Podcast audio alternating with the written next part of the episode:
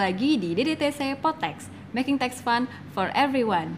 Bersama Ayumi, kali ini kita akan berdiskusi dengan salah satu tokoh perpajakan di Indonesia, yaitu Pak John Hutagawa. Beliau merupakan Direktur Perpajakan Internasional, Direktorat Jenderal Pajak Republik Indonesia. Penasaran kan Ayumi mau ngobrol apa dengan Pak John? Yuk kita sambungkan dulu. Halo Pak John, apa kabar Bapak? Kabar baik, Mbak Ayu.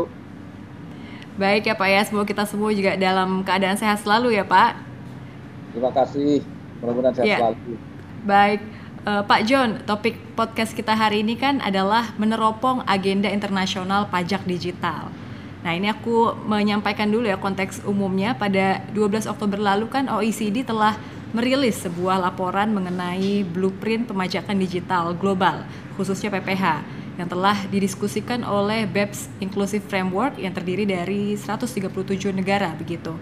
Nah sayangnya konsensus yang seharusnya bisa disepakati pada Oktober 2020 lalu itu akhirnya di- harus ditunda ya Pak hingga pertengahan tahun 2021. Nah, namun di sisi lain kita juga mencermati adanya perkembangan solusi baik secara unilateral dan juga bilateral oleh beberapa negara. Nah, sebelum menyelami terlalu jauh, Pak, saya ingin tanya dulu kepada Pak John. Ini mungkin juga teman-teman Potex belum mengetahui semuanya ya, Pak, ya mengenai isu ini. Bagaimana sih, Pak, sebenarnya proses perumusan konsensus global pemajakan digital? Jadi Ya, baik, sebenarnya eh, pembahasan mengenai ekonomi digital ini sudah kita mulai sejak eh, dibentuknya Task Force on Digital Economy. Jadi sebelumnya waktu kita membangun BEPS Action 1 sampai 15 itu tahun 2013 sampai 2015 itu kan saya terlibat juga di situ ya tetapi efektifnya kita melihat tax challenges arising from digitalization itu sejak dibentuknya uh, Task Force on Digital Economy seingat saya itu satu uh, bulan Januari uh, tahun 2017 waktu kita rapat di Oke, Paris. jadi mulainya sudah 2017 ya, Pak ya? Ya, itu kita baru intensif ya membahas itu dengan serius. Kemudian eh, di tahun 2020 ya pertemuan di bulan Januari ju- juga kita sudah mengerucut ya Oke. ke dua pilar yaitu Ya, betul. uh, pilar satu ya menyangkut mengenai unified approach ya jadi frameworknya sudah kita bangun kita sepakati ya kemudian uh, tahun uh, kemudian pilar yang kedua itu menyangkut globe ya, Globe ya. global anti BEPS itu itu pada waktu pertemuan bulan Januari 2020 ya. Nah, pada waktu itu kita masih punya confidence yang tinggi ya untuk bisa menyelesaikannya ya di di akhir tahun ini sesuai dengan mandat Ya. yang diberikan oleh G20 pemimpin G20 ya. Tetapi kita tahu eh, Maret ya Maret ya atau awal April ya kita mengalami yang namanya pandemik COVID-19. Ya, ini baru terasa ini ya sampai sekarang ya. Jadi ini membuat diskusi pembahasan itu terganggu. Ya. Oke. Jadi memang alasan utama itu adalah di situ ya. Jadi karena adanya COVID, jadi adjustment yang kita lakukan agak little bit slowly ya. Dan kita Hmm. baru bisa mengejas dengan pertemuan webinar itu sekitar eh, menjelang pertemuan inklusif framework on BEPS di bulan eh, kalau nggak salah saya itu bulan Juli 2020 ya. Itulah cerita ceritanya ya. Jadi mem- membuat situasi eh, menjadi eh, tidak bisa terkontrol sehingga eh, kita sepakati waktu pertemuan inklusif framework bulan Oktober ya kalau nggak salah Oke. Oktober ya Ya, Oktober, Pak. yang terakhir nah, kita sepakat untuk kita tunda ya uh, Baik. sampai dengan uh, pertengahan tahun depan dengan kemajuan yaitu kita sudah menyampaikan blueprint untuk pilar satu okay. dan pilar dua. Jadi blueprint ini adalah uh, kesepakatan kemajuan kita di dalam membahas mengenai uh, aspek perpajakan uh, digital ya, uh, dalam okay. menuju global consensus. Bagaimana bagaimana keterlibatan Indonesia, Pak, untuk uh, menyusun blueprint dan juga uh, dua pilar tersebut? Ya, jadi pembahasan uh, mengenai pilar satu pilar dua, termasuk blueprint yang terakhir, itu dibahas di berbagai working parties. Ya, selain pembahasan dilakukan di di apa task force on digital economy, juga dibahas di working party satu ya satu dua dan enam itu membahas pilar pilar one oke okay. approach sedangkan working party satu dua dan sebelas hmm. itu membahas mengenai pilar two nah Baik. kenapa working party dua ini ada ada di pilar satu maupun di pilar dua karena dia membahas hmm. masalah uh, apa namanya itu dampak uh, jadi okay. dia membahas uh, dampak ekonomi, dampak sosial terhadap penerapan Pilar One, Pilar Two. Nah, dampak analisis ya. Baik. Ya, ya. Nah, Oke. Okay. Jadi itu. Jadi memang Indonesia terlibat. Ya.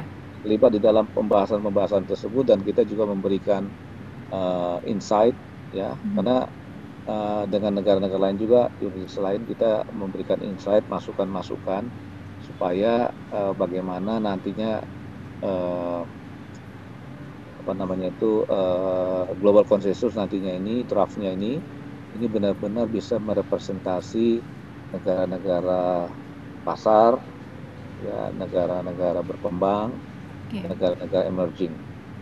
Ya. Ya Pak, jadi bisa dikatakan nggak ini Pak, kalau blueprint satu, blueprint pilar satu dan pilar dua yang telah dirilis ini bisa menjadi angin segar bagi Indonesia dan juga negara lainnya terkait isu pemajakan digital? Ya, ya. Jadi memang uh, ini adalah kemajuan yang terakhir yang disepakati oleh 137 jurisdiksi ya. Jadi uh, itu yang yang kita sepakati dan ini sudah dibawa di dalam pertemuan menteri dan gubernur bank sentral G20 ya dua minggu setelah pertemuan kami di Inclusive Framework. Jadi ini, ini mewakili kepentingan 137 ya, mewakili 170 137 ekonomis begitu ya Pak ya atau yurisdiksi. Ya, 137. Oke, baik. Nah, Pak, dengan um, sekarang kan bisa dibilang menyeruak solusi secara unilateral maupun bilateral, Pak. Nah, namun OECD juga telah memperingatkan bahwa absennya solusi berbasis konsensus ini dapat menyebabkan e, beberapa dampak tertentu. Salah satunya adalah peningkatan sengketa pajak dan juga ada peluang untuk mendorong terciptanya perang dagang. Ini bagaimana Pak pendapat e, Pak John terkait hal tersebut? Ya, tentunya e, kita sebagai anggota di Inclusive Framework ya tentunya kita ingin uh, global konsensus ini bisa segera terwujud ya dan siapa boleh dikata karena situasi tadi saya katakan pandemi COVID-19 hmm. Ya dan juga hal-hal yang lain yang masih memang ada masalah-masalah teknis yang juga perlu kita sempat bahas ya jadi makanya uh, ini terpaksa harus digeser ke tahun uh, berikutnya ya okay. nah tentunya kita mengharapkan uh, proses menuju global consensus ini bisa berjalan dengan dengan uh, mulus ya walaupun uh, masih ada meninggalkan uh, hmm. homework ya homework ya masih yeah. banyak hal-hal yang yang teknis ya tapi menurut saya ini akan bisa kita selesaikan dalam rapat-rapat berikutnya uh, nanti setelah uh, kita sepakati tang uh, karena working party satu yeah. working party dua maupun working hmm. party sepuluh hmm. ya ini sudah mulai bergerak lagi ya mudah-mudahan okay uh, nanti efektif baru mungkin setelah liburan tahun baru ini ya. Akhir tahun ya, oke okay, uh. baik. Tapi schedule-nya masih tetap ya Pak ya di uh, akhir semester 1 ya 2021. Ya itu target target ya. optimis kita ya yang kita upayakan. Karena ada beberapa menurut ya. saya yang yang technical difficulties yang harus kita sepakati ya. Misalnya okay. contohnya menentukan loss carry forward apa untuk yang rugi. Hmm. Ya, kita betul apakah itu pakai batasan katakan batasan tahun lima tahun misalnya 8 okay. tahun atau unlimited itu kan sangat teknis tuh ya kemudian oh, dalam menentukan uh, basis pemajakan misalnya kita uh, efektif tax rate ya untuk yang di pilar 2 ya kita juga uh, ada masalah uh, standar akuntansi yang harus digunakan misalnya dan sebagainya jadi memang ada technical difficulties atau technical homework yang harus diselesaikan uh, untuk mencapai global consensus.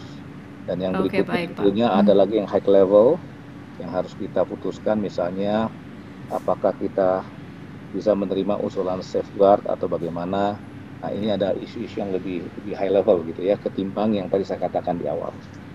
Oke, jadi ya spektrum isunya uh, ini ya Pak ya cukup banyak gitu ya, mulai dari yang paling teknikal sampai juga yang high level yang harus juga dicari uh, solusinya begitu.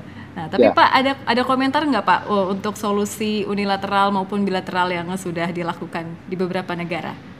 Ya, kita tahu bahwa unilateral measure itu adalah tindakan yang sepihak yang dilakukan oleh masing-masing anggota dan itu pun mereka lakukan sepanjang belum ada global consensus.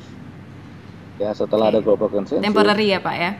Ya, mereka harus mendrop uh, kebijakan tersebut ya, kemudian dia mengikuti apa yang disepakati dalam global consensus. Oke, okay, baik. Nah, Pak, ini kita juga kan ketahui bersama bahwa kehadiran Amerika Serikat ini kan memiliki arti penting ya bagi agenda reformasi sistem perpajakan internasional secara umum maupun juga terutama pemajakan digital. Bagaimana nih Pak, eh, menurut Bapak, kemudian peluang pencapaian konsensus dengan adanya rezim politik baru di Amerika Serikat? Ya tentunya perubahan di Amerika itu harus disikapi secara positif oleh semua negara. Ya tentunya uh, kehadiran Amerika dalam global konsensus sangat penting karena perusahaan-perusahaan besar digital itu justru dari Amerika begitu ya jadi ya bagaimanapun bagaimanapun keberadaan Amerika dalam uh, inclusive framework ini memang sangat penting sama halnya juga keberadaan Indonesia dan negara-negara lainnya. Jadi kita kita uh, ingin uh, mengambil satu uh, satu kebijakan atau satu keputusan yang benar-benar uh, bisa mewakili kepentingan semua negara, semua anggota. Baik Pak, jadi uh, diambil nilai positifnya ya Pak ya dengan rezim baru Amerika Serikat ini. Nah dari Amerika Serikat kita beralih lagi nih Pak ke negara tercinta. Saat ini kan kerangka PPH perusahaan digital sebenarnya telah memiliki primary legislation melalui Perpu nomor 1 tahun 2020 sebagaimana telah diundangkan melalui Undang-Undang nomor 2 tahun 2020. Gimana nih Pak posisi Indonesia seandainya pendekatan multilateral melalui konsensus global akhirnya tidak tercapai? Ya, jadi kita uh, pada prinsipnya uh, mendukung ya global konsensus. Ya. Global konsensus kita dukung. Dan kita juga sudah punya uh, Perpu nomor 1 tahun 2020 yang kemudian dirubah menjadi Undang-Undang nomor 2 tahun 2020. Jadi kita punya juga satu uh, regulasi domestik yang yang dapat mengatur itu tapi sampai sekarang ini kita belum uh, uh, masih belum artinya belum menyelesaikan uh, penyusunan ini ya masih dalam pembahasan pembahasan. Ya jadi uh, kita pada prinsipnya sangat mendukung ya. Sangat mendukung global consensus. Kita ingin uh, global consensus ini bisa segera terwujud sehingga kita bisa bersama-sama dengan negara lain ya membagi hak pemajakan yang berasal dari global uh, digital economy taxation gitu ya kita bagi sejak berdasarkan global consensus ya hmm. mungkin itu yang bisa saya komentari atas pertanyaan dari Pak Ayu. Baik, siap Pak. Nah, terakhir Pak, mungkin ada closing statement dari Pak John nih untuk isu kita pada hari ini ataupun mungkin bagi eh, rekan-rekan uh, pajak yang sedang menonton atau mendengarkan video ini, Pak. Ya, tentunya uh, kita sebagai bagian dari komunitas internasional Indonesia sangat berperan aktif ya, terutama Kementerian Keuangan dalam hal ini Direktur Jenderal Pajak dan BPF. Kita bersama-sama ya mewakili menjaga kepentingan Indonesia dalam setiap pembahasan diskusi maupun perundingan di forum internasional yang menyangkut mengenai pemajakan atas digital dan kita juga sudah menikmati ya manfaat dari pemajakan digital dengan dikeluarkannya uh, PMK 48 tahun 2020 kita menerapkan yang namanya pajak tidak langsung atau PPN atas transaksi digital. Dan ini memang uh, sangat membantu penerimaan kita juga ya. Walaupun berlakunya belum terlalu lama dan kita harapkan tahun depan ini akan semakin efektif dengan semakin uh, terbiasanya kita mengelola uh, pemungutan pajak tidak langsung atau PPN atas transaksi ekonomi digital. Dan untuk yang transaksi ekonomi eh untuk yang pajak lainnya PPH tentunya ya. tentunya kita uh, memperhatikan konsensus global dan juga menyiapkan perangkat-perangkat aturan domestik bila mana nanti konsensus global ini uh, segera dapat terrealisasi. Baik, jadi harapannya uh, bahwa konsensus global itu akan segera terrealisasi sesuai dengan target yang telah ditentukan begitu ya Pak John. Ya. Bapak ya. terima kasih banyak atas waktunya Pak John. Terima kasih. Iya, sampai berjumpa kembali ya Bapak. Uh, sehat selalu dan juga selamat beraktivitas kembali Pak John. Terima kasih Bu. Nah, gimana nih teman-teman? Banyak sekali ya informasi yang telah kita dapatkan dari Pak John mengenai agenda internasional pajak digital Nah, selain itu teman-teman juga dapat mengakses DDTC News dan sosial media DDTC lainnya untuk dapat memperoleh berita-berita seputar perpajakan lainnya. Jangan lupa juga untuk terus patuhi protokol kesehatan seperti halnya rajin cuci tangan, jaga jarak, dan juga menggunakan masker yang aman. Ayumi pamit, tonton terus ya DDTC Potex di episode selanjutnya. Ciao!